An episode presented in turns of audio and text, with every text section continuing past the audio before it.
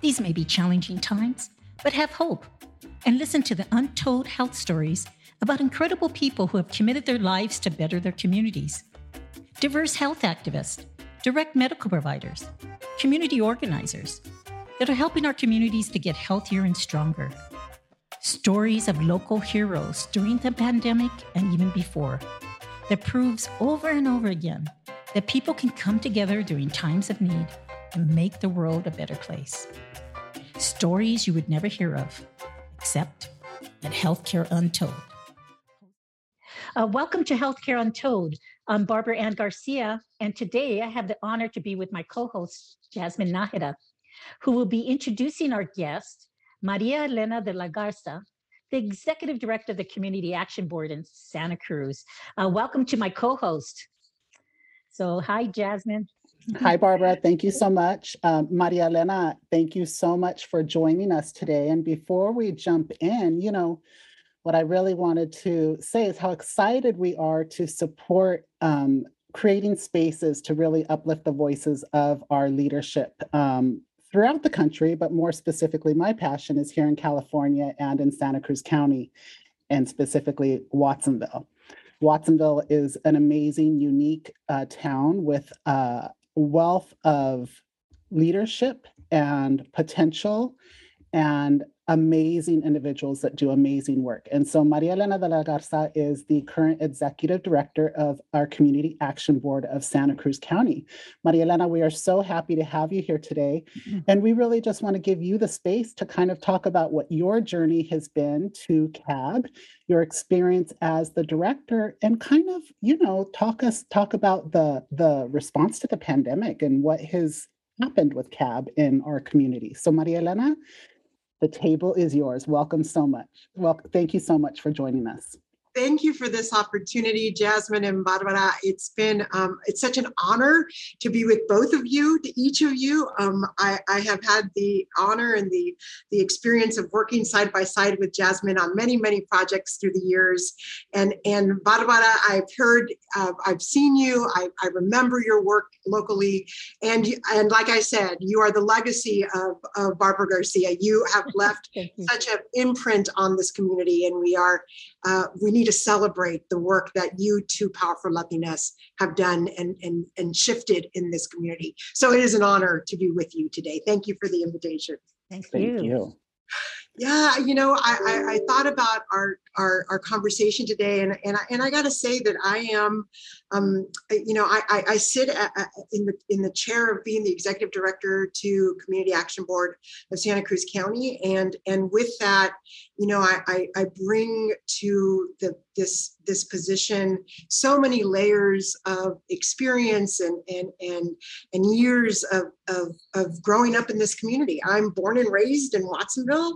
Um, I still get this. I still live in the house I grew up in, right in in the neighborhood, right. Um, and and I, it's such an honor for me to be of service in this community that is my home. Um, I come from um, just a little bit about my background. Um, my mom is uh, was from Jalisco, a little ranchito in Jalisco named Apulco. Um, and my dad was a Tejano. My dad was from Texas. Um, and just to give you the, the, the, time frame of what that might what that was for us, um, my dad was born in 1902. It, right, a whole yeah. other generation, right? And and my mother was um, about 20 or so years younger than he was. Um, and they met in in south the southwest and decided uh, my father was a customer at a restaurant where my mother cooked and they fell in love and decided to come to California for better opportunities. And they fell in love with the weather here. Nothing matched Watsonville, California. The weather was perfect. A little cooler than Texas. Yeah, just a little bit, right? And and so they established our family here and their business. They opened up a restaurant, and so I grew up in a restaurant. Um, and and I'll tell you that my first interaction with this agency um, is an, a funny story because, uh, well, not funny, but an interesting story in that uh, CAB used to offer driving lessons, classes for driving lessons in Spanish to women in in the 70s and um, uh, and my mom uh, my father had passed away and my mom didn't speak english and didn't know how to drive and had a business to keep to keep moving forward. And so she was a client of cab she would take me she would take me to the colisión um, that doesn't exist anymore and i would sit in the back and there was this wonderful teacher who taught in spanish and so my mom learned to drive because of cab and so for me to, wow. to full circle right full right. circle um, to how i love this agency that's a beautiful connection. And i think it's very much in line with with what we're doing here and kind of coming full circle with yeah. past and current leadership and building those bridges and really creating that network of of connectivity right? Yes absolutely. So important. And and so that was my first interaction with CAB. And the second interaction with CAB i was 16 years old. And it was my first summer job I took, and I always hold my hands like this. I took care, I was part of a team that took care of the babies of agricultural workers. At 5:30 in the morning, they would drop the babies off at a cab program at the fairgrounds, and I would literally hold babies all day. oh, that's beautiful. That's beautiful you know it's such such an experience right to again full circle full circle connection and i think um, responsibility and love for the community that raised me. Absolutely. So that was when you were 16 that was your first job with cab. So how did you get from being an employee of cab to you know years later running this organization? What was your why? What really pushed you yeah, you know, that's a really good question. And I've shared this in community before. Um, I was moved when I was in high school, I was moved by a murder um, uh, uh, that took place locally. Um, there was, uh, back in that time, um, there was a lot of violence uh, uh, in the community. And a week before graduation, one of our friends was murdered at Ramsay Park. And that was a pivotal time for me, that experience in um, in in in what shaped helping me decide what I wanted to do. And I knew I wanted to work with young people and I knew I wanted to make a difference in people's lives. And I knew I didn't want um, violence. I wanted to make a difference in, in youth and violence. And that led me through an opportunity of, of serving in non in nonprofit positions for 30 years now, right? It's been 30 years, and mm-hmm. and starting with youth employment programs. You you might remember the old CT the CETA programs or JTPA programs, mm-hmm. um, employment training program. Yes, the, the JTPA program yes. was, was how I first met Barbara because we I was the support person for all the youth that we placed in all the nonprofits in Watsonville. I love it. I love it. and both of us employment programs for kids as as participants. Yeah. Yeah. Amazing. Well, that was my start too. that was my start too, right? The, important, the importance of employment training for you Absolutely. and the long-term impacts that it could have, right? Absolutely. Absolutely. And now I see these kids, right? And I'm sure you see them. They're adults, they have children, you know, that, that to be able to have made an impact in the lives of young people in such critical situations, right? Impacted by violence, impacted by poverty, that you know, teenage pregnancy, all those factors that that that that change people's lives, right? change people's Absolutely. lives and so so so learning and and, and coming to this work um, being mentored um, i think is an important piece of this conversation because uh, you know I came to work with a background in restaurant. I knew how to waitress, I knew how to cook, I knew customer service. Um, I, I, had the opportunity to go to school, um, and then needed to find my place in the world. And and I I, I ended up working at a, a, a Latino-based agency in Santa Clara County for 18 years, where I got mentored by these amazing Latinas They taught me how to budget. They taught me how to write grants. They showed me, they had me sit next to them to troubleshoot and brainstorm and really learn the work of community service and, and, and completely, completely prepared me to become an executive director. I didn't know. I didn't know that at that time, you know. I didn't know that that's where I was that I was going to end up here. But when the opportunity happened and I walked through the, the door, I felt a hundred percent aligned and ready for this work. That's beautiful. And the power of mentorship because I mean, Barbara was my number one first mentor, besides my own, you know, some of my tias and my family. But I also know Maria Elena, like that you really give back to folks in the community, and you're a big mentor for a lot of younger folks. Thank and so, thank you for um, for paying it forward, right? Like we all receive that mentorship, but we also have a responsibility to provide that mentorship and to build those bridges for up and coming folks, right? Absolutely. And it's it, and it's coaching and it's mentoring and it's also creating systems that is that are going to support the success of emerging leaders. And i will say the importance of those systems to support the success of emerging leaders of color. We have to create the infrastructure right? We have to create the infrastructure so that I always say when I win the lottery and leave cab, right? That this that that that that that, that is the culture of the agency and that right. that's not going to change. Right. It doesn't matter whoever comes or goes that those systems are still in place to be able to do the work. Absolutely. Absolutely. And prepare the next generation of leaders. Absolutely. So, Maria Elena, in your current role as executive director of Community Action Board, I mean, I know that Community Action Board looks a lot different than what it looked like in the past. And I'm sure that a lot of that had to do with your leadership. And why don't you talk a little bit about your role and, um, you know, what brings you to work every day? What, yeah. what really fulfills you? You know that. Thank you for that question. I, I, will say that I'm really proud of the work of the agency. I've been here; it'll be eight years in November, um, and I have seen the agency uh, transform um, from being an, an amazing, strong fiscally strong agency, a service focused agency, um, to grow uh, in it fiscally, to grow in, in bringing um, new emerging leaders on board and, and reflecting the community that we serve. And, I, and I'm really proud of that. We're community action. We have to be responsive to the needs of the community. And by the way, not just Santa Cruz County, but community action statewide and nationally, we mm. have to be responsive to the community. And I believe in the core of me, and research shows us that the best response happens when there's alignment in values, when I look like the community that I'm serving, that I understand the culture, that I understand the nuances of what it is to be a Latino in Santa Cruz County, what it is to be a daughter of an immigrant in Santa Cruz County. That matters in how we push the work forward.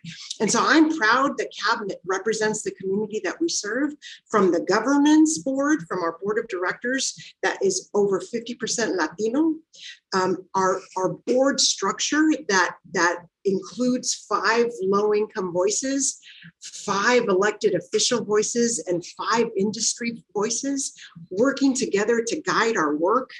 It, that's powerful.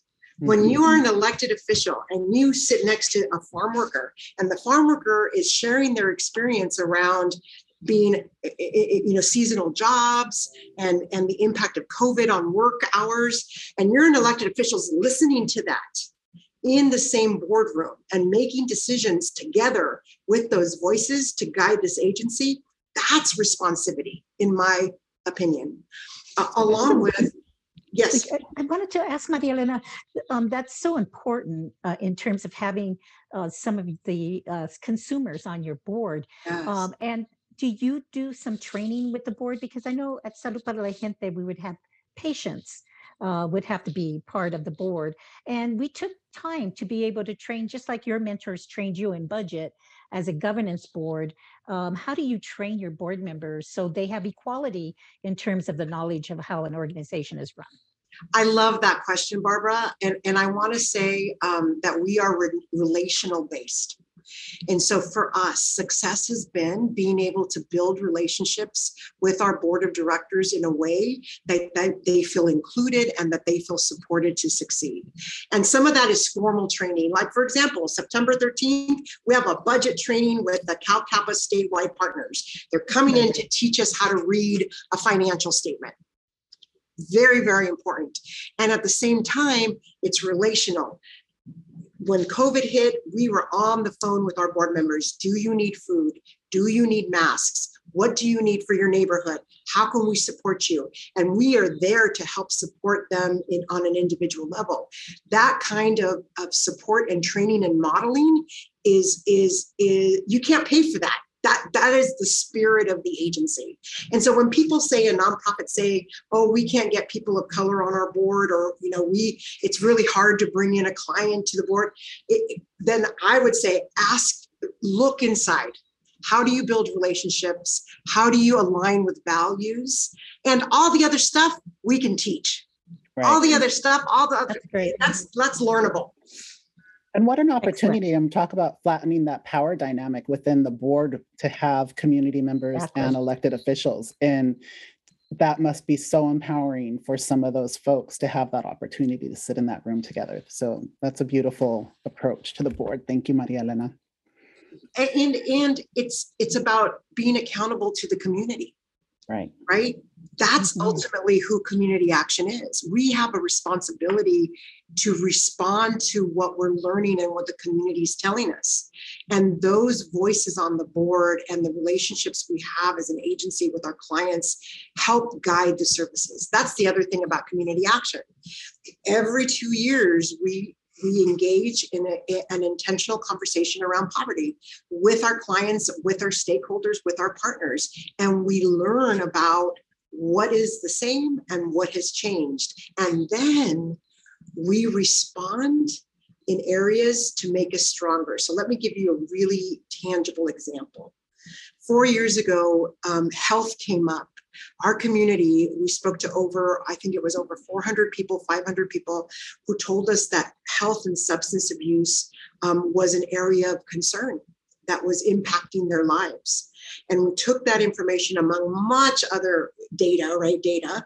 Um, and we talked about okay, so how do we respond?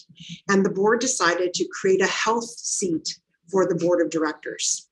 That is one direct example of how we respond. And that health seat, filled by Jaime Molina, many, mm-hmm. many, both of you probably know, um, has helped us gain a perspective, helped us focus our services, helped us direct our partnerships, all in the promise and the accountability and responsibility of being re- responsive. Mm-hmm. And I'm wondering, Maria Elena, um, you know, some of our listeners might might wonder this, you know, the name of, of our podcast is Healthcare Untold, and I'm kind of supporting taking this in a, a, another direction, right? But some people might wonder, like, well, what does Community Action Board have to do with healthcare? And what is, you know, substance abuse have, why would that, why would that matter to Community Action Board? Yeah, that's a really good question. And and we define health very broadly right? We know that a healthy community isn't just about physical health. We know that. We know that a healthy community has multiple layers, and poverty is part of that.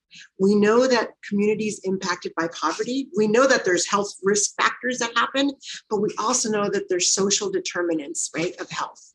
We know that where there's poor communities impacted by poverty, there are people with higher blood pressure. We know that there are people who, who need access to food and healthy food. And so it's a holistic picture. Health is not just one dimensional, health is a holistic picture, including do I have employment? What is my immigration status, right? Um, how are how how am I uh, supporting my teams? Um, you know, do I have emergency services um, to help me get through a bad time?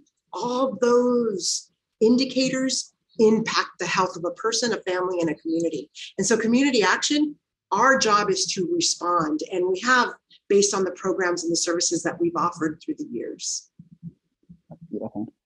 Maria Elena, I'm sure that Community Action Board was quite affected by the COVID 19 pandemic.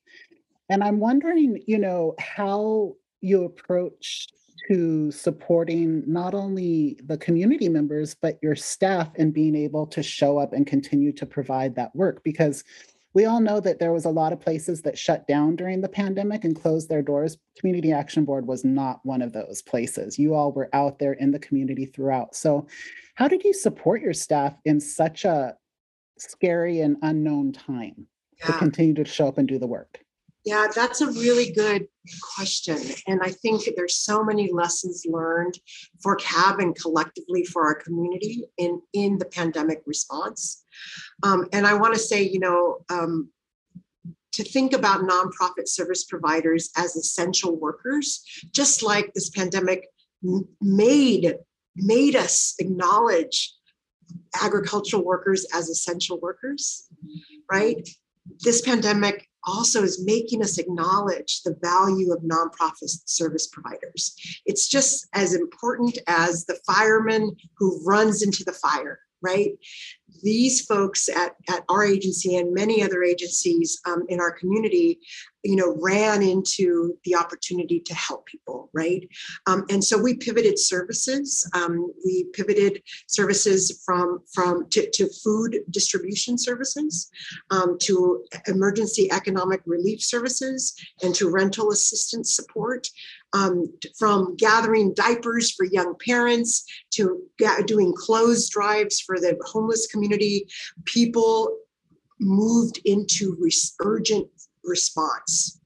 And as you you we understand, that takes a toll on our team, right? Mm-hmm. Um, and I remember talking about a year ago when we uh, we were part of the disaster relief assistance for immigrants program, where the state of California identified $74 million to get into communities to help support undocumented and mixed status families.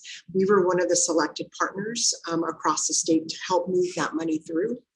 Um, and we had about a week to hire a team of 18 to and to create a call center um, to move that money forward and it happened extremely quickly and we had to build infrastructure where infrastructure didn't exist. Overnight. It felt like it was overnight right? Mm-hmm. um, and i'll give you an example. It was a 1-800 number call center to get rental assistance. In the first hour that that phone number went out, in the first hour, we got 35,000 calls. Wow. 35,000, and all the systems broke down. The phones broke down, everything crashed. And th- I share that story to, to, to convey the urgency that our staff held. Mm-hmm. And I remember talking about the value of urgency understanding that this was a temporary situation. We didn't know what we didn't know, right? We didn't know it was going, you know, how long the situation was going to be, but we understood that this was a time for us to step forward. And if it wasn't us, who? Who, who had systems to communicate with the community, that we could speak in their language, that we, we, we, we hired from within the community, and, and we knew we were the best position to, to be of service. Mm-hmm. And so, so, so in that response, understanding that we have to now and started to a few months back, think about respite, healing, and rejuvenation for our teams, right? Baking in days off supporting our people to take PTO, right? Time off. Mm-hmm. I, you know, I have I have a list of who is taking time off, who is to max, and supporting us as a system to eh, take advantage of our time because we need it. We started mindfulness sessions with our leaders. We have one on one coaching for mindfulness and rejuvenation.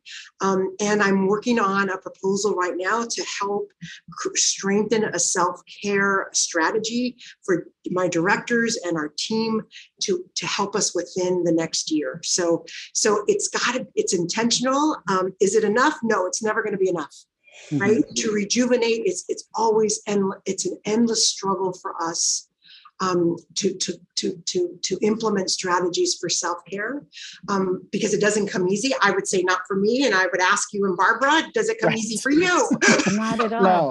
but what I found uh, to be really effective was taking, showing that I took care of myself. Yes. Showing that I took, I, you being the example of how you want your other staff because they need your permission as the leader to reflect that. So that's that's one way I was able to when during the earthquake in Watsonville when we did the response, I had our nurse practitioner go and do an assessment on everybody, and I was the first one. She said I had to go home. So, you know that that was you know eh, I took I took that advice and I did, and that really taught me the reflection of being the leader in that, so that other people had the permission to do that. Absolutely. That is so important. And, and I'll tell you, I love that because it is, it's by modeling, right? It's by modeling. Mm-hmm. And and I'll give you an example. Last night, I, it was uh, after 5:30. We're supposed to leave, you know, around five, and and I, and I pushed myself away from my desk because the work never ends, right? And I went to all the doors that were still open with people at their desk, and I just said, "Push yourself away. Let's go home." Mm-hmm. And and and it's all it's it's it's it's intentional and it's important right it's intentional and it's important thank you yeah. and the reminder of we are the model and we set the that's right I, I I'd, I'd also would say okay look at my desk and say i'll be back tomorrow I promise to be back tomorrow. ah, te doy la bendición. I'll be back tomorrow. I love That's that. so important, and it's so great that you have set those processes up because you really want who are we without the staff to go out and do the work right yes. how can we take care of the community and this is something i think jasmine is going to be focused on a lot is the care for the caregivers and Absolutely. i think it's so so important mm-hmm. Well and it's a you know it's one of the things i myself having experience being in county leadership that you know you get to the top as a woman of color and you look around and it's like there's nobody there to talk to you know there's nobody there that you can um you know be real with right? There's something else sitting in a room with people that look like you that have had similar experiences that there's so many things that just go un- untold right? That we just know but it's really really hard to be you know uh, in leadership as a person of color um, and in watsonville there's a lot of folks of, that are leaders of color and so you know, I would like to ask a couple things, but, you know, how is it that you find your support from that group of leadership?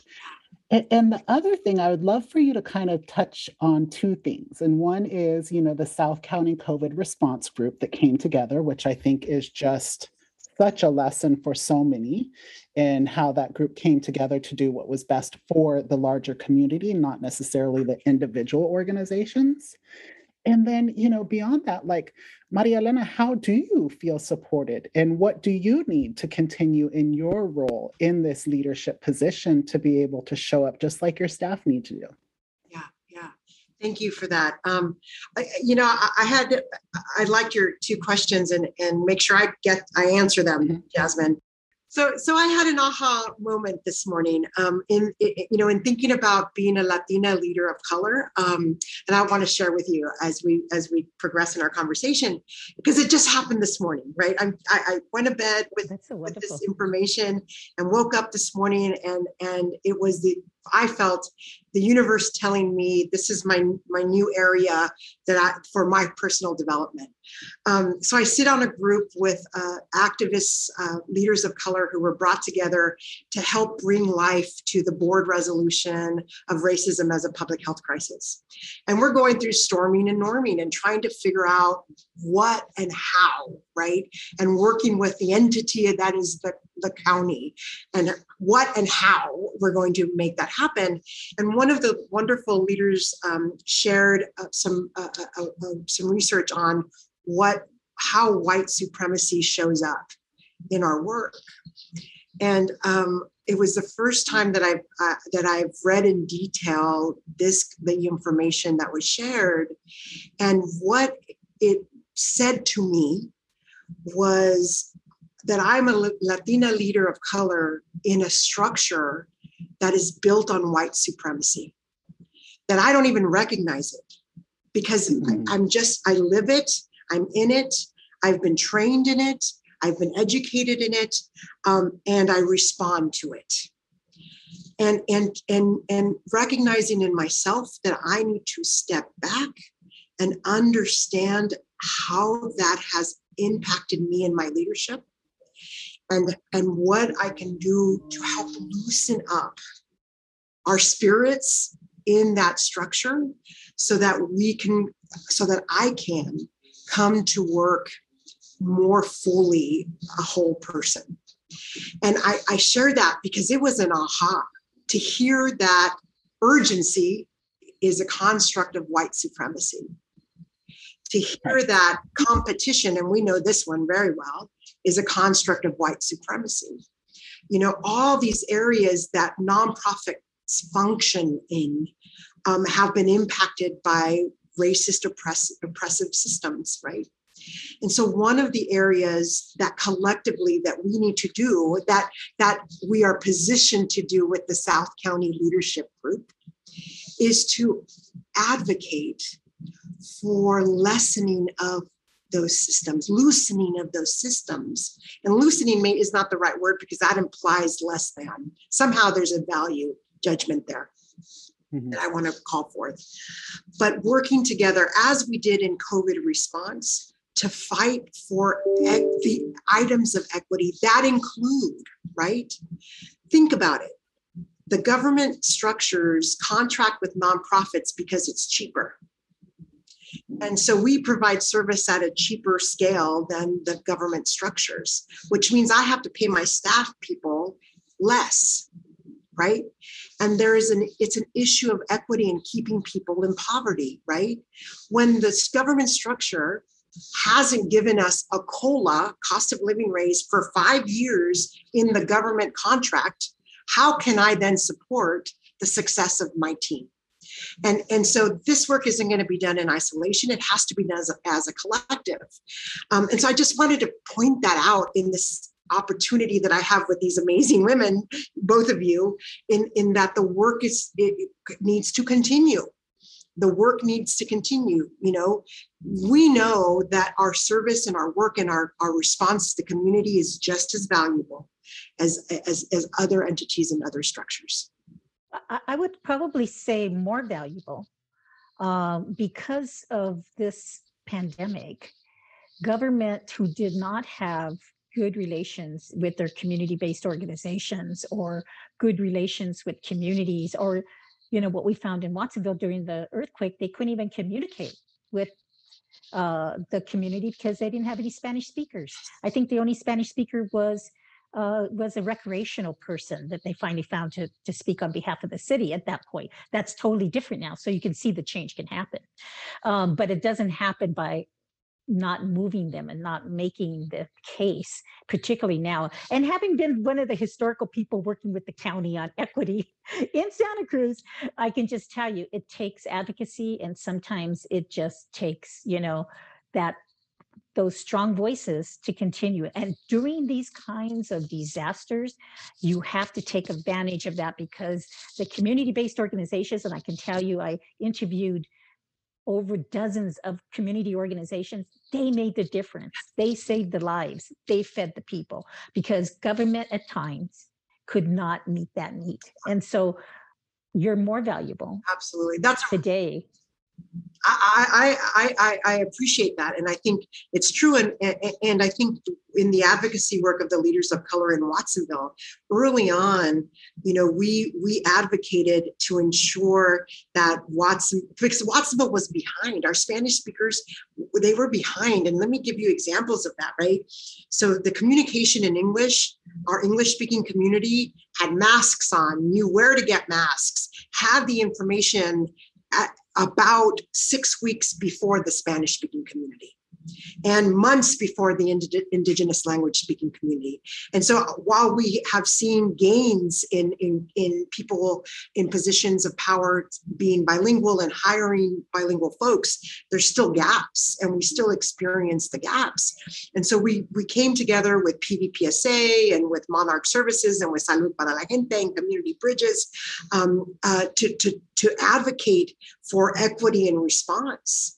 Um, and it was ruffling of feathers, of course, right? When when there's a movement, there's agitation around it, and ultimately, it, it allowed for a strengthened relationship with public health, right? Um, we we created under PVPSA and Erica Padilla's leadership and Laura um, Segura and Monarch's leadership, this group of, of agencies coming together on a weekly basis to share information, to strategize, to identify gaps, and to move resources forward, which led to a great relationship with public health.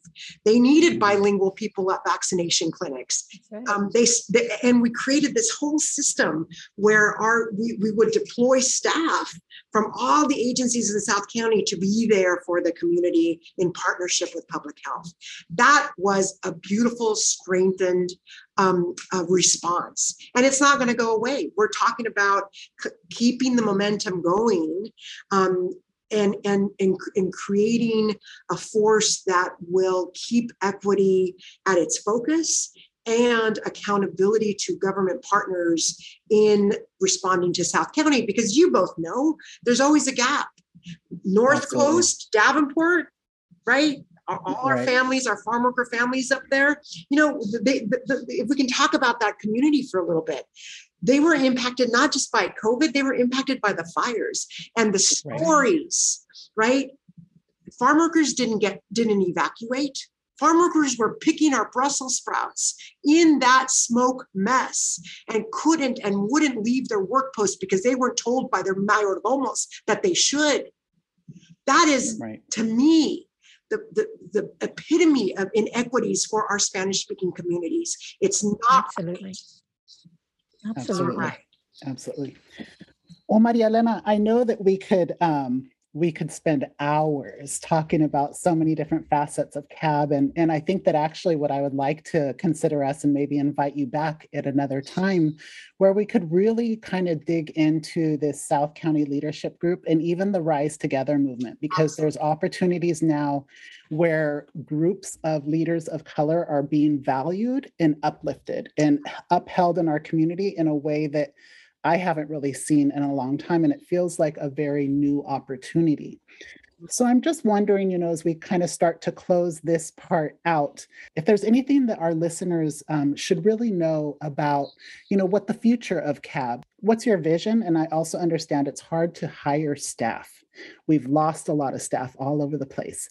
And I'm just wondering, um, how you if you're in, if you're dealing with that type of issue at CAB and how you're able to continue to do this work with your staff moving forward absolutely. in new in the new area of challenges and maybe opportunities. Absolutely.